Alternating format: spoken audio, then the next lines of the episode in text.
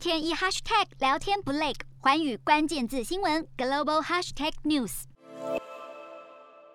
缅甸政府今年二月遭到军政府夺权，前国务资政翁山苏基又一次被军头拘捕。十二月六号，军政府针对两项罪名定罪，翁山苏基需要服四年徒刑，但开庭过程完全不开放给媒体采访，显然不给翁山任何诉诸公众的机会。除了违反防疫规定、煽动叛乱，七十六岁的翁山苏基还有十项左右罪名，判决尚未出炉，林林总总加起来，最高可判刑一百零四年，相当于终身监禁。而翁山本人否认了一切的罪名。